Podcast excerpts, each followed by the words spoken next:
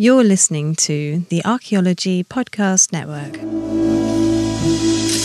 This is the CRM Archaeology Podcast. It's the show where we pull back the veil of cultural resources management archaeology and discuss the issues that everyone is concerned about. Welcome to the podcast.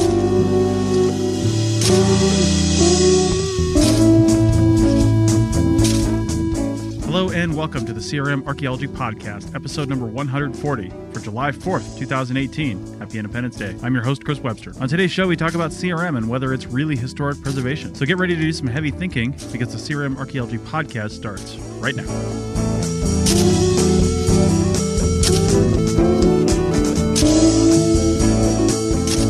Welcome to the show, everyone. Joining me today is Bill in Boise this time, Good morning. Doug in Scotland, Hey everyone. Sonia in Utah, Hello. and Steven in Calgary. Hi. So I'm getting over a little bit of a cold, so I'm going to minimize what I say on this show, and and and because of that, um, we have a, uh fortunate circumstance that Bill came up with a nice topic uh, a little while ago, and uh, I think we're going to talk about it today. And I'd like to acknowledge that this is the first time, and I'll have to look back in our archives. I mean, I don't remember the last time all five of us were on the show.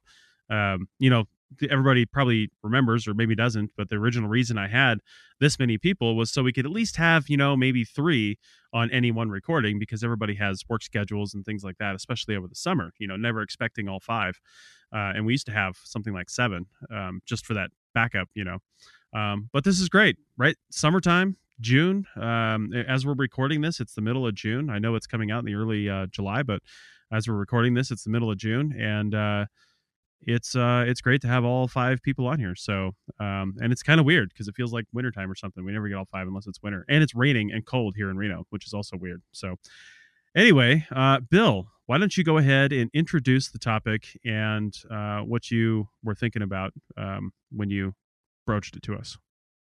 So there's a lot of there's a lot of reasons why I would think about this, but the topic is basically a questioning of how we all feel when we finish doing CRM and then we see what happens to the site that we worked at. And there's a couple of reasons why I, I thought of this. As uh, Chris just said, I'm here in Boise right now, and the site that I did for my dissertation a few years ago that led to uh, um, creating a historic property here and uh, preserving a house.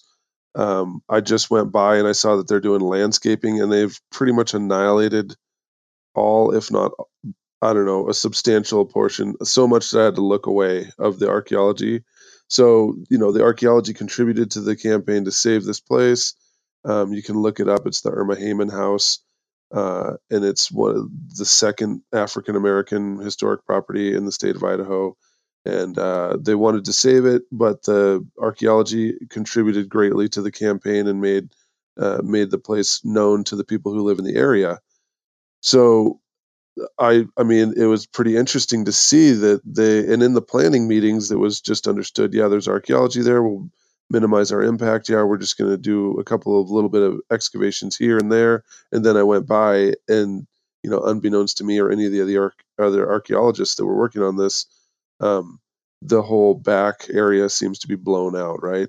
So, you know, first of all, this isn't that wasn't necessarily a CRM project. It's owned by the city; they can do whatever they want with it, and um, you know, the the project that they were doing was not funded by you know federal law. There was no federal nexus. They had actually already done archaeology, and I designed it as if it was a data recovery. So if there was data, you know, we did sample and have a good idea of what's there it's just uh, interesting to see that they you know wanted to save the house and they've done a great job of doing that but the archaeology component wasn't really a, a serious uh, consideration in the end and then it got me thinking about some of the stuff that i teach in my class uh, at berkeley um, the crm class or the heritage conservation class about learning the laws of historic preservation and the origins of those things coming in the wake of you know urban renewal and a, and a whole bunch of other things that kind of kind of finally culminates in the late 60s to where we have an NHPA. And the whole goal was that communities could finally take control and save the resources that mattered to their own heritage. Um, and so there was a whole process, and everything was very clearly defined. But right now, um, uh, it seems like uh, CRM has become kind of the main, you know, uh, focal point or, or mechanism for historic preservation in the United States, and we work under these laws.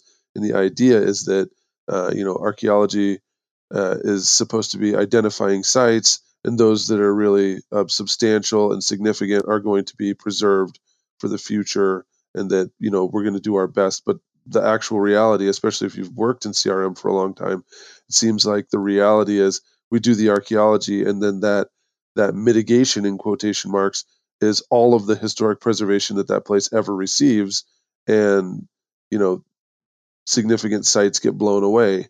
And so, if you want to stay in CRM, you're going to have to figure out some kind of a way to uh, reconcile that in your own mind, a, a way of working that through logically. But what I want to talk about today is how do we all feel about that? Well, Bill, let's let's start by defining preservation. Like, how do you how do you personally define preservation when it re- in regards to an archaeology site? Like, what are the different types of preservation that you think of when you think of preservation? I know I know what my answer is, but I'm, I'm curious what yours is.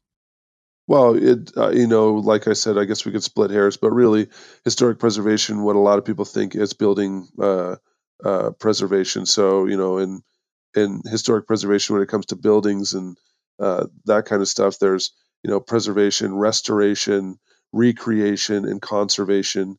And so those are all four different, you know, technological, technical uh, definitions that we've all created for when we're treating a uh, building.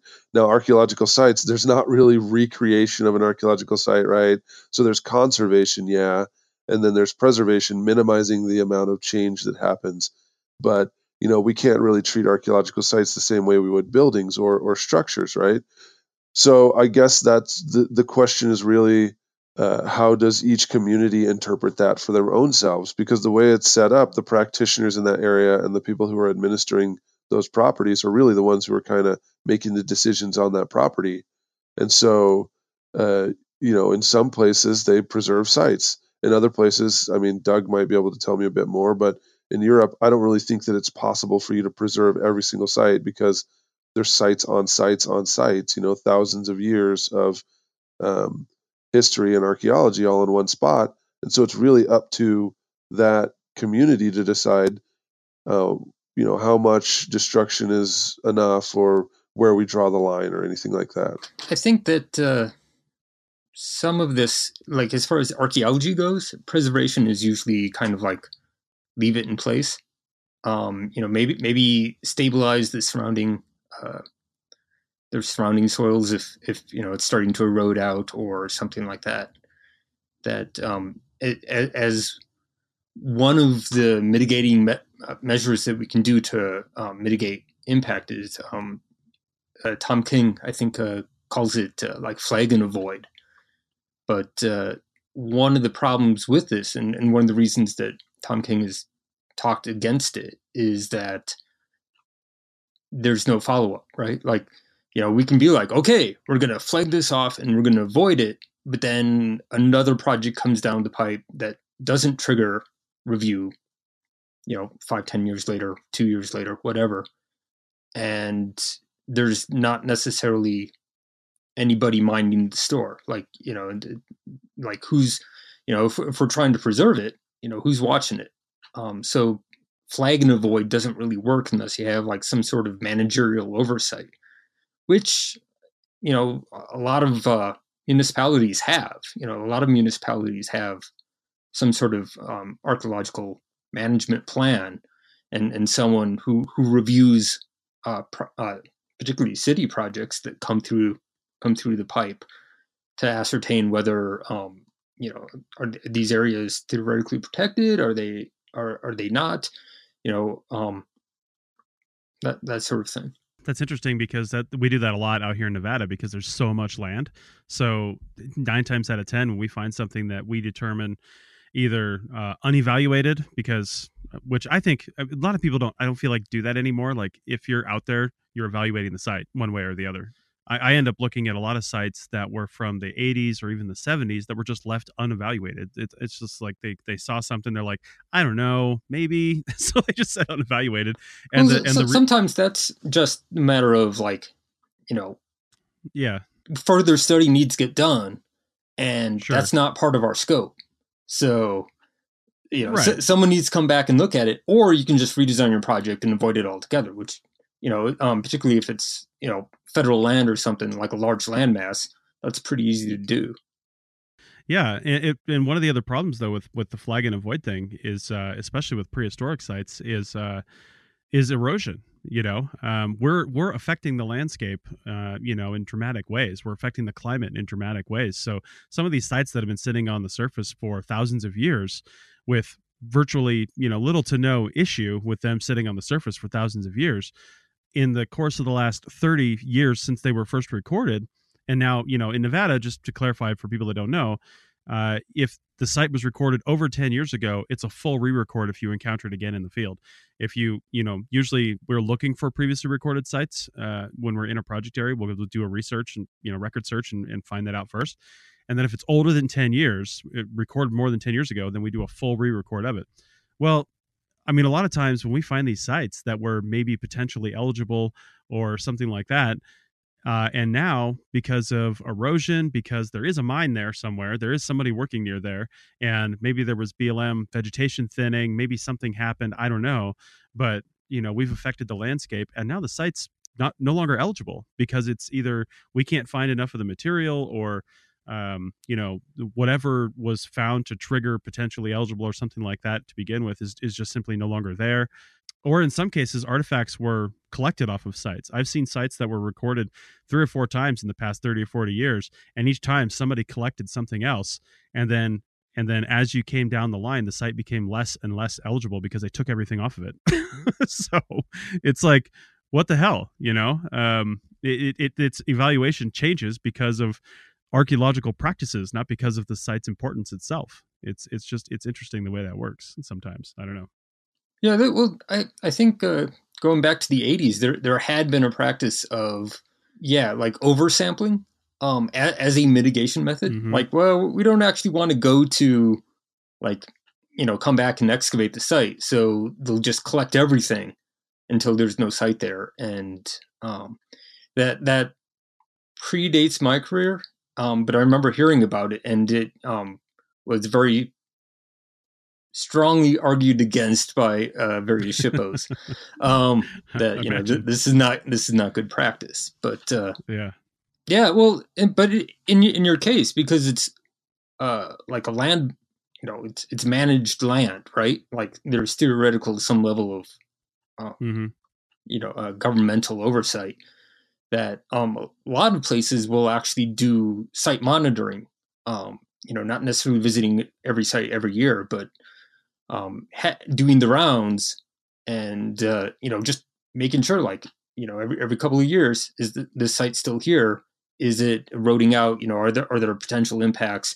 Has somebody been you know you know tearing it up with their trucks or you know what are the you know managerial issues i, I think that you know the, the real problem is when you start trying to apply these concepts in private land like that, th- there's nothing for that right? There's no governmental oversight for monitoring the condition of the site or you know even making sure that you know a flag and avoid uh, works. Like you know i mean you know d- unless you have a monitor on site flagging and avoiding doesn't always happen. Like you know it- it shows up in the plans but what's going on in the ground um you know because a lot of a lot of people working on projects uh, further down the road aren't necessarily looking at the original plans right? Right. Yeah, but the the other aspect to this too is the fact that we're identifying sites and we're saying they're significant enough to play, you know, add information in American history, but then recommending that we just dig some of it up and that's the preservation. So, you know, they're significant enough that they're they require some kind of archaeology, but they're not significant enough for us to flag and avoid or to keep or to protect or for this to stop the project in any way. I mean, it's it's extremely rare uh, in the situation of uh, a lot of you know d- infrastructure construction. I mean, if they're if they're past the planning stage and they're going to widen the highway, and you find a nine thousand year old archaic site, they're probably going to figure out some kind of a way to do archaeology on it and treat that as the preservation rather than redesign. If they've made it to that stage in the process, there's kind of not going to be anything that's going to stop them from just uh, destroying the site, right? So, it, well, but that, that's not presented the, as preservation, right? That that's that's mitigation, which is not the same thing. You know, mitigation is not always preservation, and and um, you know to to carry that forward to um, I'm sure you've all seen the the digital scanning that Google's been pushing, and it's like that's not preservation, but digital recording, you know, scanning and you know 3D modeling and stuff like that, that that can be a form of mitigation. You're not you're not preserving anything, but you, you know, like sometimes th- things are at that level where it's not like you know we, we can't ever touch it. It's that you know for archaeological sites we go in and we get the data that made it important. And now we have that data. Yeah i, I hear that. So so then you know uh and, and i understand exactly what you're saying stephen. I guess um uh, how many of us feel like we are actually contributing to preservation then instead of just doing mitigation? Because i know there's a there's a you know, and I had it for many years. There's a, a deep seated ethos that we are the ones who are preserving these things because without us, they'd be destroyed entirely and no one would know anything about it. And so, uh, as you, as years go by, you start to realize, no, actually, we're just mitigating the damage that we're already causing to the world, right? Well, but I, I think a lot of the perspective um, is that we are you know we're, we're getting more archaeological data. That, that's that's the uh, kind of the CRM perspective, right? It's like it's not a matter of preservation. Um, that that a lot of archaeologists really want to go dig up sites and they want to get that data and they want to write it up and and you know down the line through synthesis and, and coming up with you know better narratives of you know what has happened here. Um, you know, whereas preservation would be like you know just avoiding it altogether. I, I don't necessarily agree with that. Um, part of part of mitigating an archaeological site, if you separate the word uh, mitigation from it, is actually ga- gathering the data that would have been lost. That in and of itself is part of preservation. So you are preserving the material culture in some context, which is actually yeah, I, part of cultural resource management and historic preservation, historic context. I mean, I if you look at the strict definitions of thing. That, that's not preservation. In what way? I, it's it's not preservation. Like the, the site is gone, like Bill was saying. So preserving the material culture and the and and the potential definition or or interpretation of what was going on at that site is not considered any form of preservation to you? No. The data is not completely lost. The no, data the data is, is not lost. But the but the property itself is gone. Okay, then that, that's the separation, the difference between historic preservation and cultural resource management. Yes, preservation is an aspect of resource management, but not it all is. resource management is preservation. Exactly. You are managing, yeah, you, you are managing the resource, right? Exactly. You're imagine, managing mm. portions or or all of the resource. I guess I, I guess the biggest thing when it comes to uh, talking to about archaeological sites as we do about historic properties is those four approaches to treatments of historic properties that I was talking about. So, you know, when it comes to a building, you have the option to rehabilitate something or restore it or uh, reconstruct it, but you really can't do those kind of things with an archaeological site because once we dig it, it's gone. So the formal, you know, way, the mechanistic way that historic preservation works in the United States you can't really apply most of that stuff to archaeological sites. That's because historic preservation frequently applies to the built environment. Mm-hmm. That's part of its definition. Yeah, but archaeological sites are part of it. That's a good place to stop because Sonia's been itching to give us a preservation definition, and we will do that on the other side of the break, and we'll continue this conversation there. This network is listener supported. We're trying to move away from paid advertising while also creating new shows and supporting the ones we have. The APN has never and will never make a serious profit on our podcast.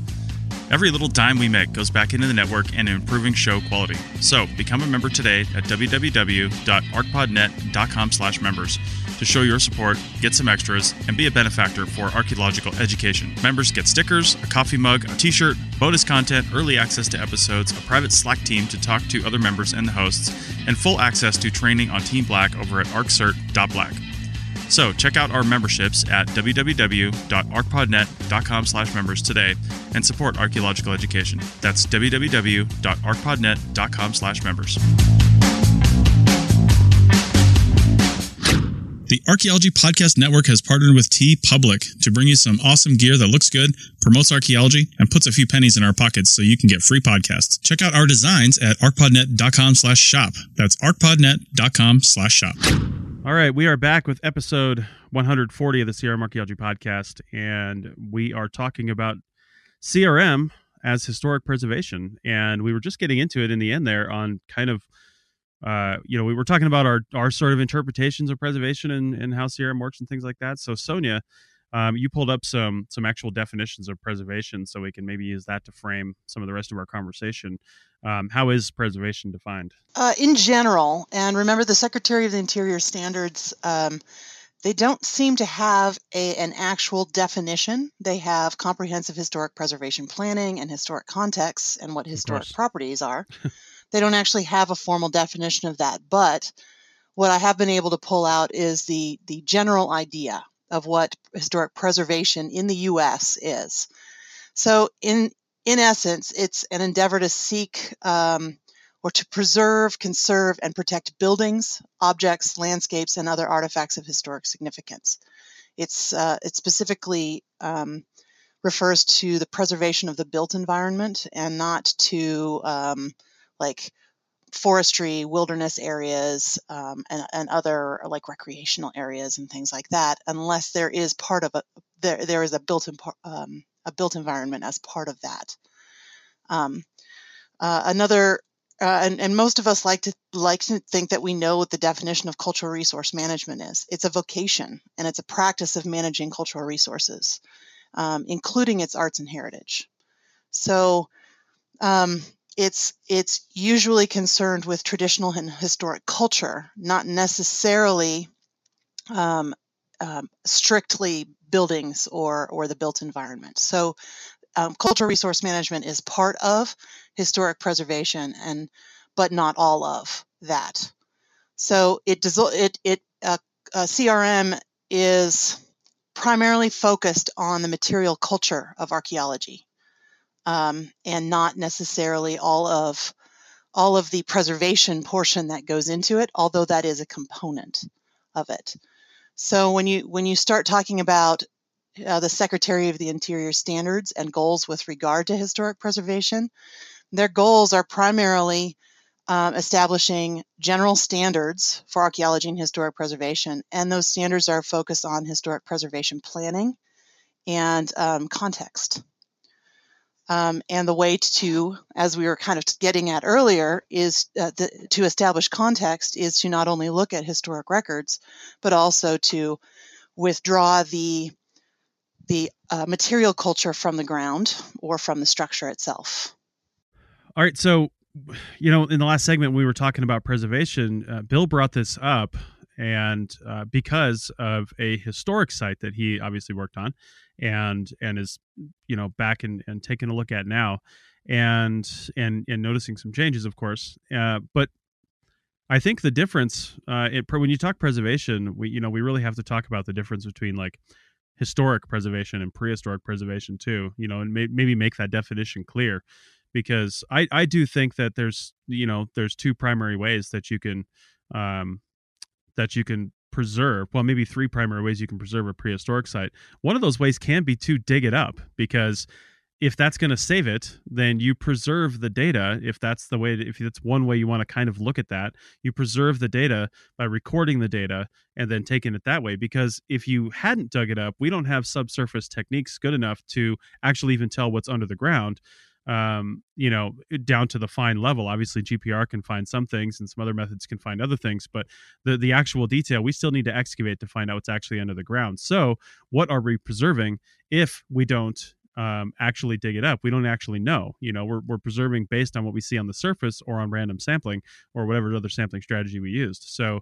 So that's one type of thing. The other, another type of preservation that I know is done a lot in the southeast, where I worked, um, for you know, first part of my CRM career, is to just actually build a building over the top of it. it sounds kind of weird, and I don't think it actually works because um, you know, if you've got a deeply buried site, uh, things get buried pretty quickly over there because of hurricanes and things like that, especially on the coastal plain.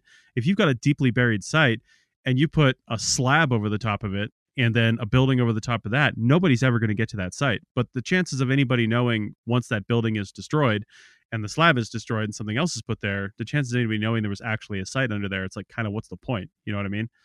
Um, and then the other way is to just avoid it, you know, avoid it and and move on, you know, the flag and avoid things. So that's prehistoric preservation. Historic preservation is completely different, obviously. I mean, we could go through and kind of argue that if I take a 3D scan, you know, detailed 3D scan of an entire building before they knock it the hell down, maybe that's the digital preservation I can do on it or something like that. But that's not preserving it for the community and for the enjoyment of others to come unless we live in a virtual reality world. So, you know, who knows? Um, anyway, I just had to get those thoughts out there. Doug, I think you had some thoughts.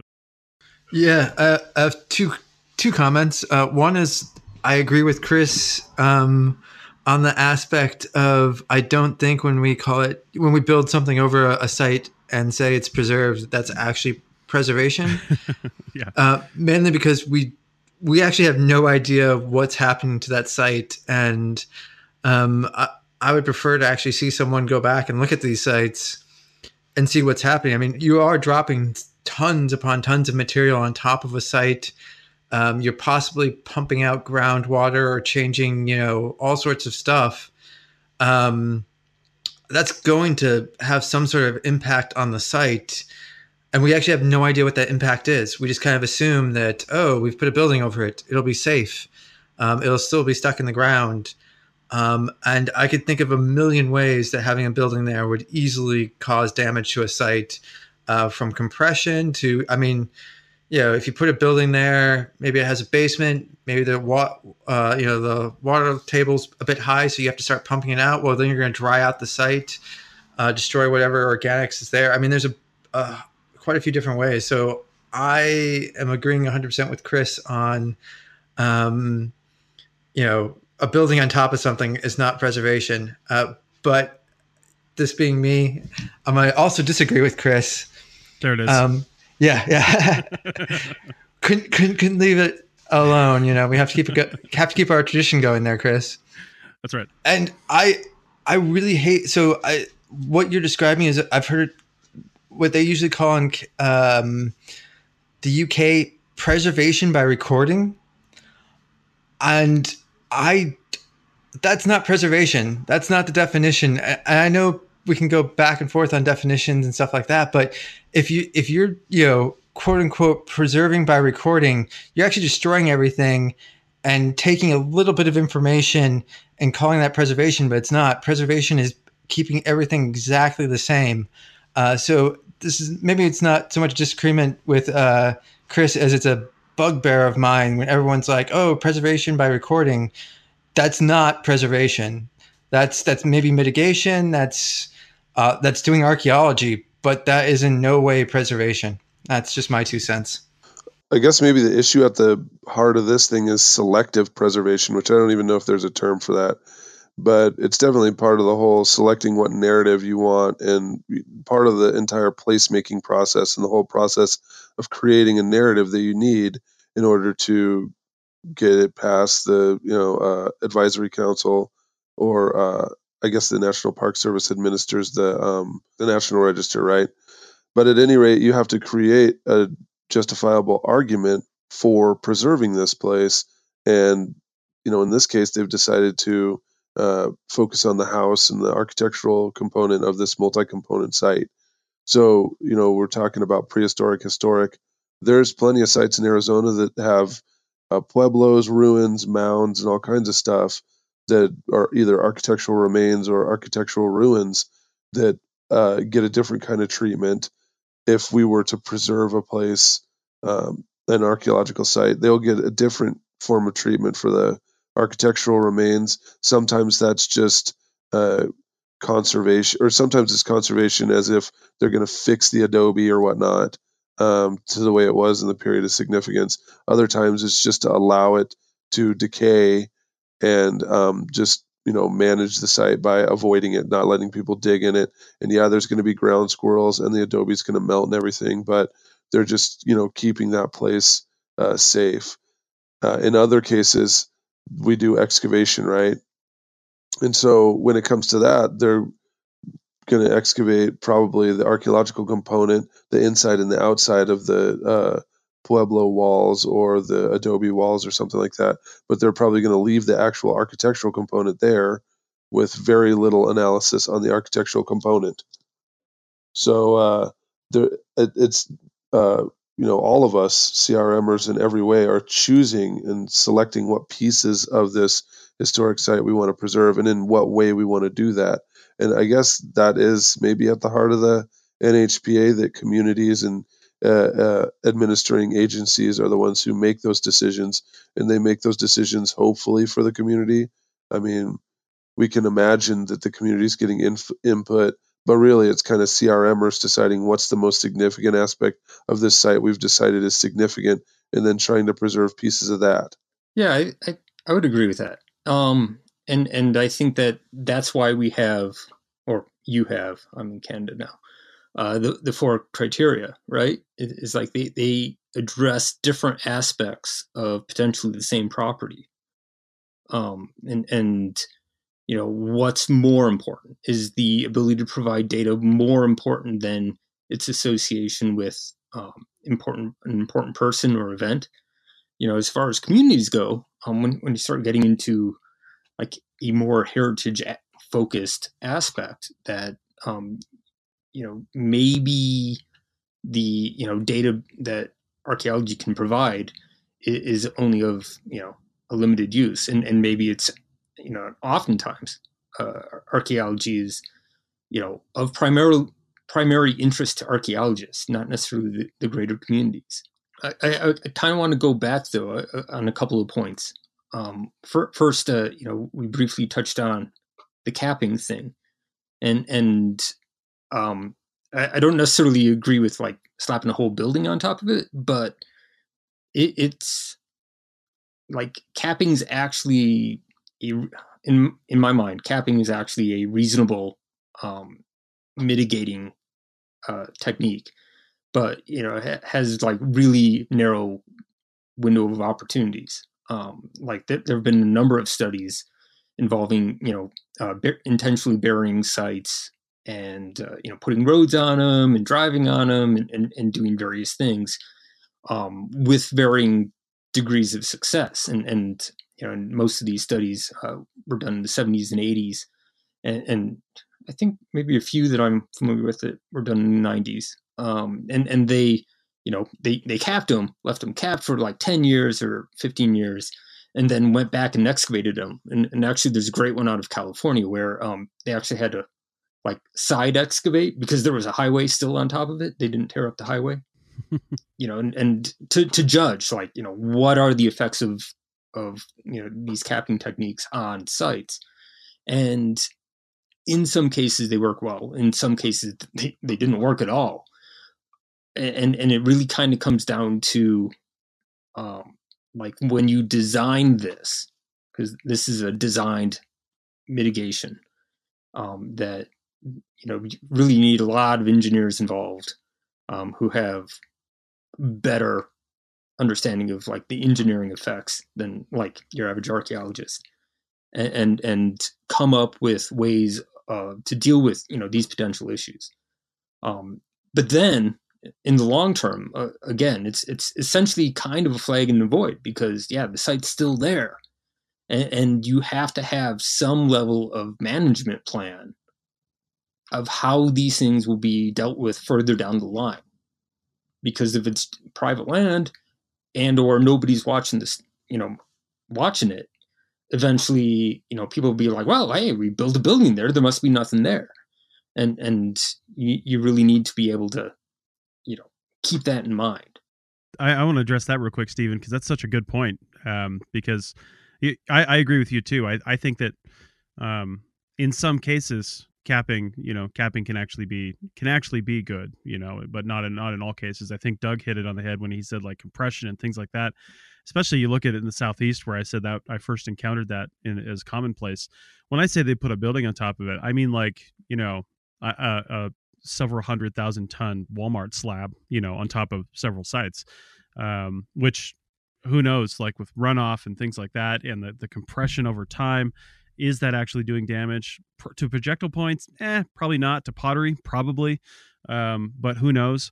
So is that preservation? Um, but like you said it's really it really goes down to um, it's not as common of a practice for us to just sit and think about that. When i when i go to do an evaluation especially for like a cell tower or something like that and i see this huge you know relatively modern built environment and i'm like okay there's nothing here you know that's i mean that's my first thought because i see buildings. I see buildings i assume if those buildings aren't historic that there's nothing there you know? It's not right on the top of my head to think oh maybe there's sites preserved under these slabs for these buildings you know? That's just not something that we we commonly think about. So it would have to be like sonia is mentioning in the chat here that she's uh, successfully advocated for um, capping one or two sites under some highways, uh, or at least in one case. And like you mentioned, Stephen, that other one, and that's that's probably that that's probably almost um, I don't want to say worse, but you really have to be on top of it because a highway is generally built, you know, unless you know it's like a bypass or something like that but often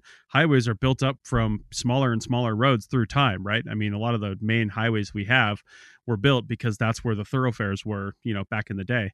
Um, so there's a good chance that if somebody caps a site with a highway that it's going to be there for hundreds and hundreds of years until we have flying cars and we don't need highways anymore and then you know then who knows by when all that time goes by and they rip up the highway is anybody even going to remember there was a site under there so is that preservation you know and I don't know.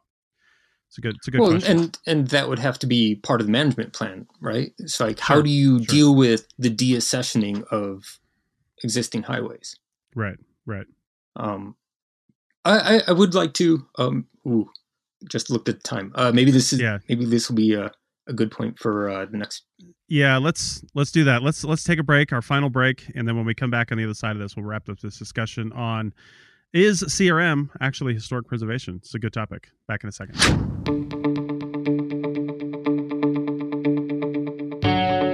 Hey, podcast fans and digital archaeologists. Have you heard about WildNote? It's a data collection app that works online or offline on your smartphone or tablet, iOS or Android. It allows you to collect field data easily, manage data efficiently, and generate data reports and site records effortlessly. We have a growing list of state site forms built in for your use and some generic forms that will work anywhere.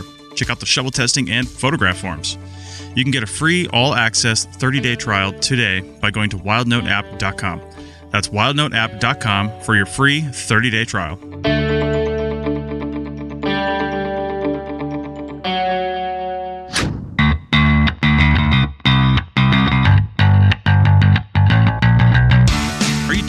Webinars and training offered by the big organizations not being free for members and not really covering what we need? Team Black has the answers. Check out arccert.black forward slash main for our upcoming webinar schedule. All of our webinars happen once a month and seating is limited. Learn everything from field tech basics to drones to digital workflows. We have more classes coming online every month. Classes are always one hour. Classes like building a CV and getting a job are always free. That's right, we'll help you get a job, then we'll be here when you want to level up your skills. If you are a professional subscriber to the APN at archpodnet.com slash members, then you get all of Team Black's offerings for free as part of your membership. We have Team Black memberships coming that will give the same for the APN. So $20 a month gets you all the APN swag and extras, plus free training from Team Black. So check out arccert.black for more information and level up your skill set today. That's arccert.black. Now back to the show.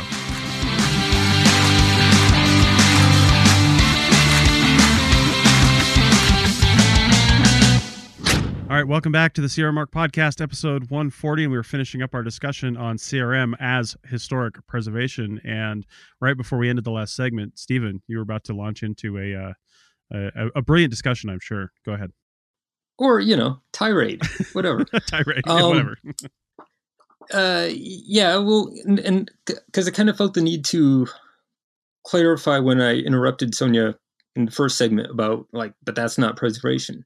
Um, and and you know we've been kind of dancing around that a little bit and you know and, and uh, debating the notions of like preserving data um, and and preserving artifacts and versus uh, uh, you know um, uh, preserving sites and and I think the reason part of the reason uh, I'm I'm big on like that's not preservation um, comes from a couple of different places.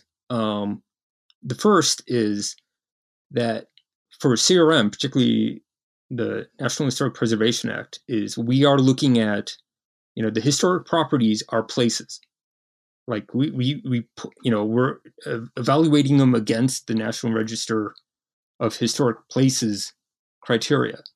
We we you know like we're talking about places, not not artifacts, not um you know not not data, but but the places themselves. Um, and and eh, by that by that criteria, you know, thinking about it in those terms, we're not, you know, like excavating up a site does not preserve that site. I mean, yeah, we have to excavate a little bit maybe to, you know, ascertain whether whether the site's important or not. But really what it comes down to is that place itself. Um, and then the other the other thing, the other reason is um, when you have to deal with historic buildings, say, like they have very narrow window of what counts as preservation and what is actually rec- reconstruction. Or you know like so if, if i were to replace portions of a building that's not preservation. If i'm going to you know reconstruct the older look and feel of a building but it, but it requires that i remove um uh you know like original material that's not preservation um that that you know reconstruction is a a way to manage these historic resources, these cultural resources, but it's not considered preservation. Preservation comes first, and then, you know, down down the line, like rec- uh, reconstructions, you know, next, and and further down the line. And and for us, that that kind of works the same way. That you know, preservation is in place, and and yeah, we, don't necessarily know what's there exactly, right? Because we haven't gone in to to recover that you know recover that data. Um but it, it's it's you know preservation is theoretically the first thing in line. Um you know the SAA code code of ethics conduct ethical conduct something like that. Ethical principles? Yeah i don't know. yeah. Yeah um but but like one of the codes is you know like you know particularly in the 90s when when i was you know a student coming up it was all about like preserving the past for the future and and you know don't excavate the entirety of a site un, unless you have to. That you know first and foremost comes that preservation you know leaving some of that site there. And and whether that means it's going to degrade naturally and and you know we try to prevent erosion and you know compression and you know looters um and, and unnecessary excavation but then if that's not a viable option, we move down the line. You know, what comes next? Well, we can excavate that site and get, you know, uh, useful data, hopefully useful data, uh, data we presume will be useful. Um, it, you know, and, and, and, you know, maybe we can only, we only have the budget to, uh, you know, excavate a sample of it. So this is the next step down the line. And, and, and that's kind of how it works, right? Is that as part of the resource managing, you know, we have to approach it as you, you know, like there we can't always do the best thing, but we, we try to we try to do, you know, good, I guess. Yeah, so that brings I mean that brings me to the reason why we're even having this conversation because sometimes there's an emotional effect that happens when you work on a site. We've all worked on a lot of sites before and sometimes it doesn't seem like there's any attachment at all to these sites. They're supposedly National Register eligible. So they met the criteria. That's the reason why we actually dug them because they they met the criteria of what the United States would want to preserve, right? But then we dig on them and do the work and everything, and we don't necessarily feel any kind of an attachment, right? But then there's these other sites, and you know, you know, you've had it in the past where you watch that Walmart slab go in, or you watch that pipeline go through there, you're just shaking your head like, you know, that was the only way that we could have preserved this. I mean, I, I have a feeling this community would have really liked to know about that um, archaic agricultural village or this important burial ground that we just removed all these burials. It would have been great if they still had those things but instead we now have a pipeline or another subdivision. And I guess that's the the part of preservation that uh, you know we don't necessarily talk about. If we're preserving right. these things so that people can have pride in their heritage, and you know we've kind of in some ways privileged uh, the built environment because you can still see it, but in some cases we keep the archaeological site there too and create these memorial landscapes and other things for people to remember these places. You know that that's a drop in the bucket compared to the tens of the thousand sites that we take down each year or that maybe don't meet the, meet the cut because of our definitions of significance or whatever, but someone would have really cared about. Well, I, I think that's a, a major issue with the way that we do uh, management review. Um, that you know, is there a point? You know, like the whole kind of the for me, um, one one of the notions for like you know cultural resource management, like all all these review laws, uh, cultural resources, uh, natural resources. Um, you know, we, we have an entire review process for you know the under the broader environmental umbrella, right? And and that you know the, the big question is is there a point where the proponent doesn't get to do their project. And and if the answer is yes more often it's yes because they don't want to pay for it right? It's uh, it becomes too expensive. And and you know but is there a point where like no no no I, I don't care how much money you're going to toss at it. This site is too important. And not all sites are going to be that important even you know eligible sites right? Yeah, you know, and that happens. We've we all know the famous cases, right? African burial ground is an excellent example. Then there's you know probably been ten African burial ground style uh, projects. We also know the thing that went down with the Dakota Access Pipeline and how that didn't turn out the same way as the African burial ground. So we know there are sites where the community does come out in full force, and in some cases they do actually preserve the site. But I guess another part is is thinking about what happens to us if if a lot of the um, CRM work is done under the National Historic Preservation Act or other preservation acts. We're kind of the de facto preservationists for archaeology sites.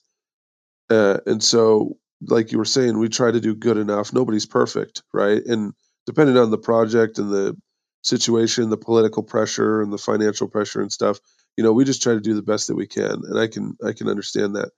But but what I've noticed a lot of times uh, among people who've been doing this for a long time is there's this like there's this defeatist mentality and there's this idea that oh they're just going to destroy it anyway well who cares you know we're just going to record this thing and move on to the next one Eh, i'm not saying that everybody has that but i have noticed it uh, you know in a healthy dose throughout crm that you know people work on sites and they see them get destroyed again and again these amazing places that they're probably the only ones that will ever be able to experience uh, over the years there's just kind of this mentality and i don't know if that's necessarily good for crm Yeah, um, but beyond that, I, I think there's also the mentality of um, lot of archaeologists, particularly in CRM. You know, they're, they're people who like to dig up sites and find stuff, and preservation doesn't doesn't allow for that, right? Like, uh, you know, flag and avoid is the easiest thing, it's the cheapest thing. You know, we can work with our clients, but really what we want is to for them to not avoid it so we can go in there and dig it up because that's fun because that's fun and that helps pay the bills right like that those tend to be the big ticket objects. Um but you know like that there's the conundrum right? Like you know why are we doing that? What's in it for us? You know where is you know like us getting data versus us preserving that data or preserving those sites? And and how do we play that out? That that's not Yeah. something we we regularly address as crm archaeologists. Yeah. Yeah and our quest to you know pay the bills but also to have fun doing so is done at the sake of you know other people's heritage right because a lot of times we don't live in those communities we just show up with a shovel or a backhoe and do our job then get in the truck and drive back to wherever we live and uh, sit around telling the stories of the all the awesome stuff that we found. You, you know what I'm saying? So Yeah, yeah, yeah. Uh, is that is that okay? Is it? Uh, And on the other hand, too, if the one bit of joy that you get is doing what you want, which is uh, doing archaeology, even though you know it's going to get destroyed for something that you don't necessarily agree with. I mean, it's not like we're we're doing work to create more park spaces and schools, you know, or uh, housing for people who need it. A lot of times, we're building yet another subdivision, yet another lane on a highway that's already full of people. You know, yet another thing that we don't necessarily, as far as many archaeologists who tend to be a little bit more environmentalist and uh, left leaning, maybe sometimes the stuff that we're making way for isn't the kind of stuff that we actually like or will ever use or even agree with being created. But we've got to pay our bills. And, you know, we always wanted to do archaeology, and this is kind of the only way. So we're, we're in the situation where we're supposed to be the ones who are preserving things, but we're, you know, motivated by our own enjoyment of doing archaeology, but also that we have to pay our bills. Is that the kind of preservation that communities need?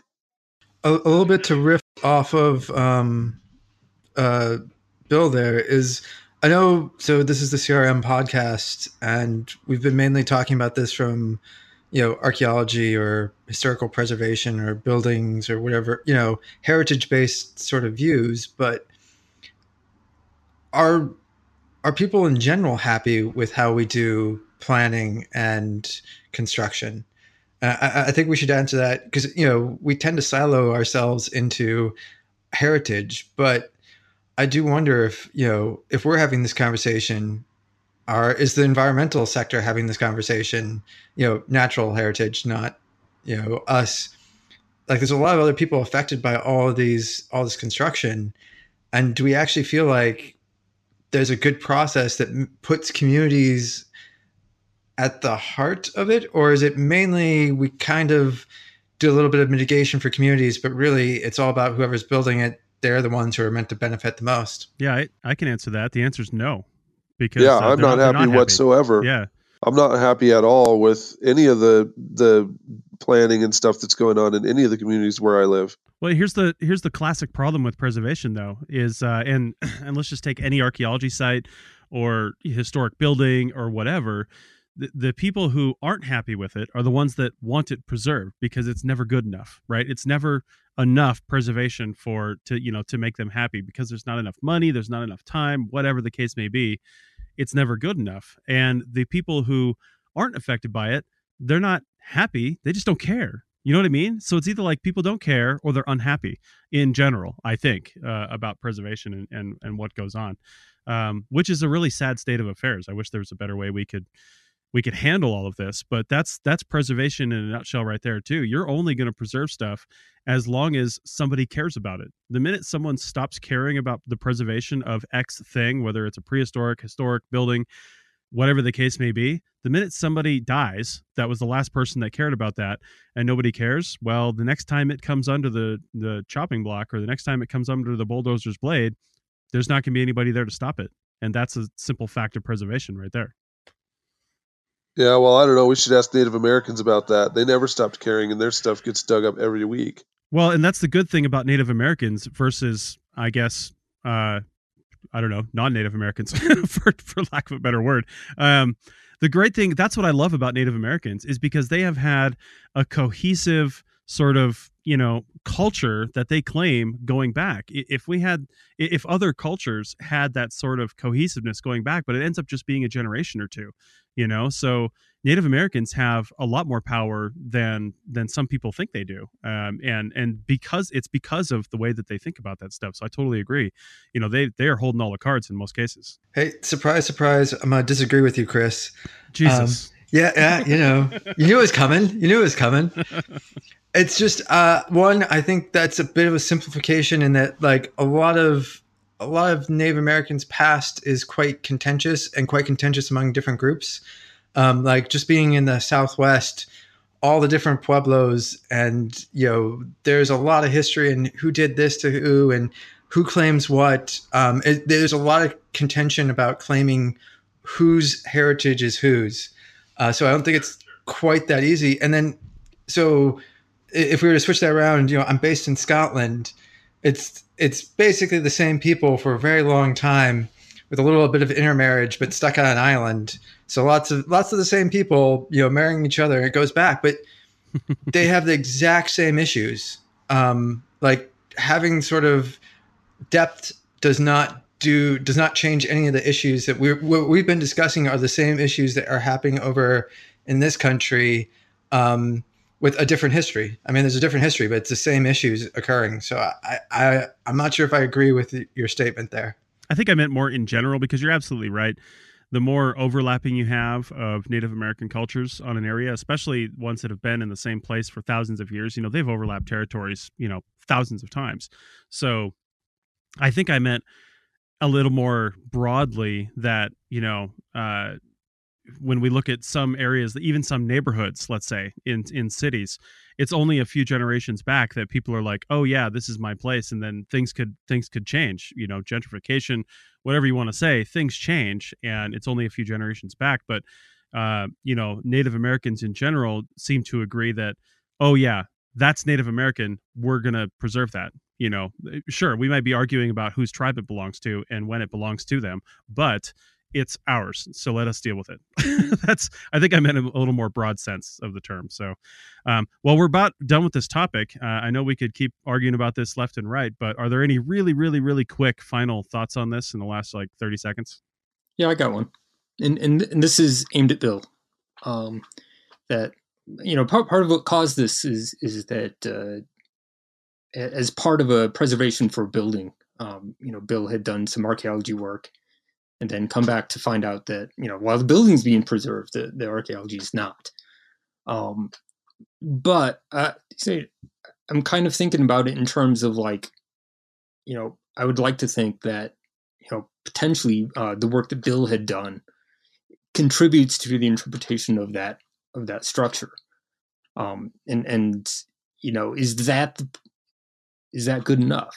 Like, you know, we you know, Bill worked towards you know helping to interpret this structure using archaeology and maybe not all of the archaeological components are, are being preserved but there is some aspect of that working towards the greater treatment of that particular property and I, I, don't know that that has an answer or bill has an answer but I, I thought i'd toss that out there no you're definitely right. The entire campaign the public archaeology stuff it really actually you know brought this to the community's light and it did help further a lo- much longer campaign to save that house. They had been working for a long time but they were mainly working from the historic preservationist aspect and they weren't necessarily on television and children weren't coming with their families and stuff and so really there wasn't the community buy-in to push for this but then after the project the, it, there was a lot more uh, and so i do feel like i contributed to it and you know we do have artifacts and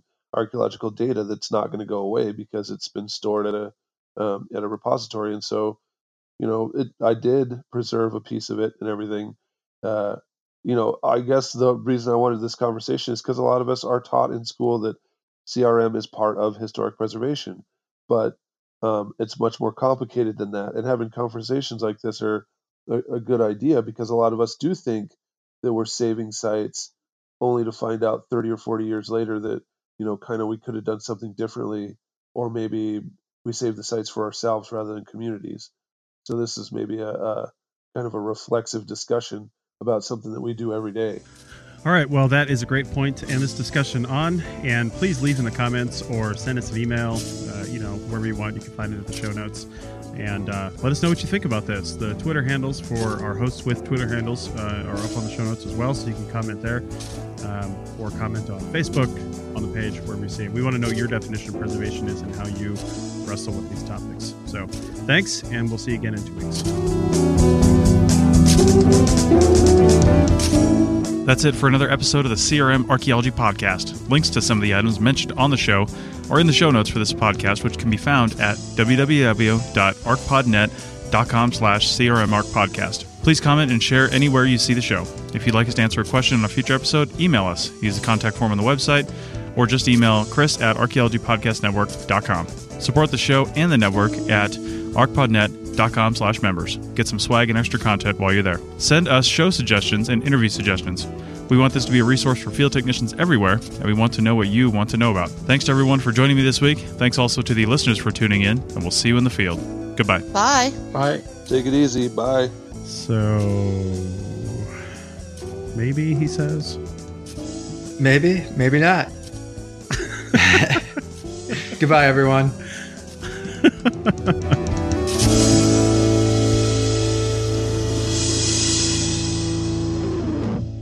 This show is produced and recorded by the Archaeology Podcast Network, Chris Webster and Tristan Boyle, in Reno, Nevada, at the Reno Collective. This has been a presentation of the Archaeology Podcast Network. Visit us on the web for show notes and other podcasts at www.archpodnet.com. Contact us at chris at archaeologypodcastnetwork.com. Thanks again for listening to this episode and for supporting the Archaeology Podcast Network. If you want these shows to keep going, consider becoming a member for just $7.99 US dollars a month. That's cheaper than a venti quad eggnog latte. Go to archpodnet.com slash members for more info.